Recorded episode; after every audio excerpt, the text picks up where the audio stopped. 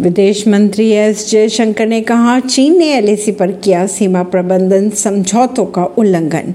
इसलिए भारत के साथ बिगड़ गए संबंध। वास्तविक नियंत्रण रेखा पर चीन लगातार सीमा प्रबंधन समझौतों का उल्लंघन करते। रहा है गलवान घाटी और त्वांग का संघर्ष, उसकी इन्हीं हरकतों का नतीजा है। यही वजह है कि चीन के साथ भारत के संबंध लगातार कड़वाहट की ओर बढ़ते जा रहे हैं। अगर एलएसी की बात करें तो चीन लगातार सीमा प्रबंधन के समझौतों का उल्लंघन लगातार करता आ रहा है। विदेश मंत्री एस जयशंकर ने ये कहा कि भारत यह सुनिश्चित करना चाहता है कि विशिष्टता के मांग किए बिना सभी देशों के साथ उसके संबंध बढ़ते रहे।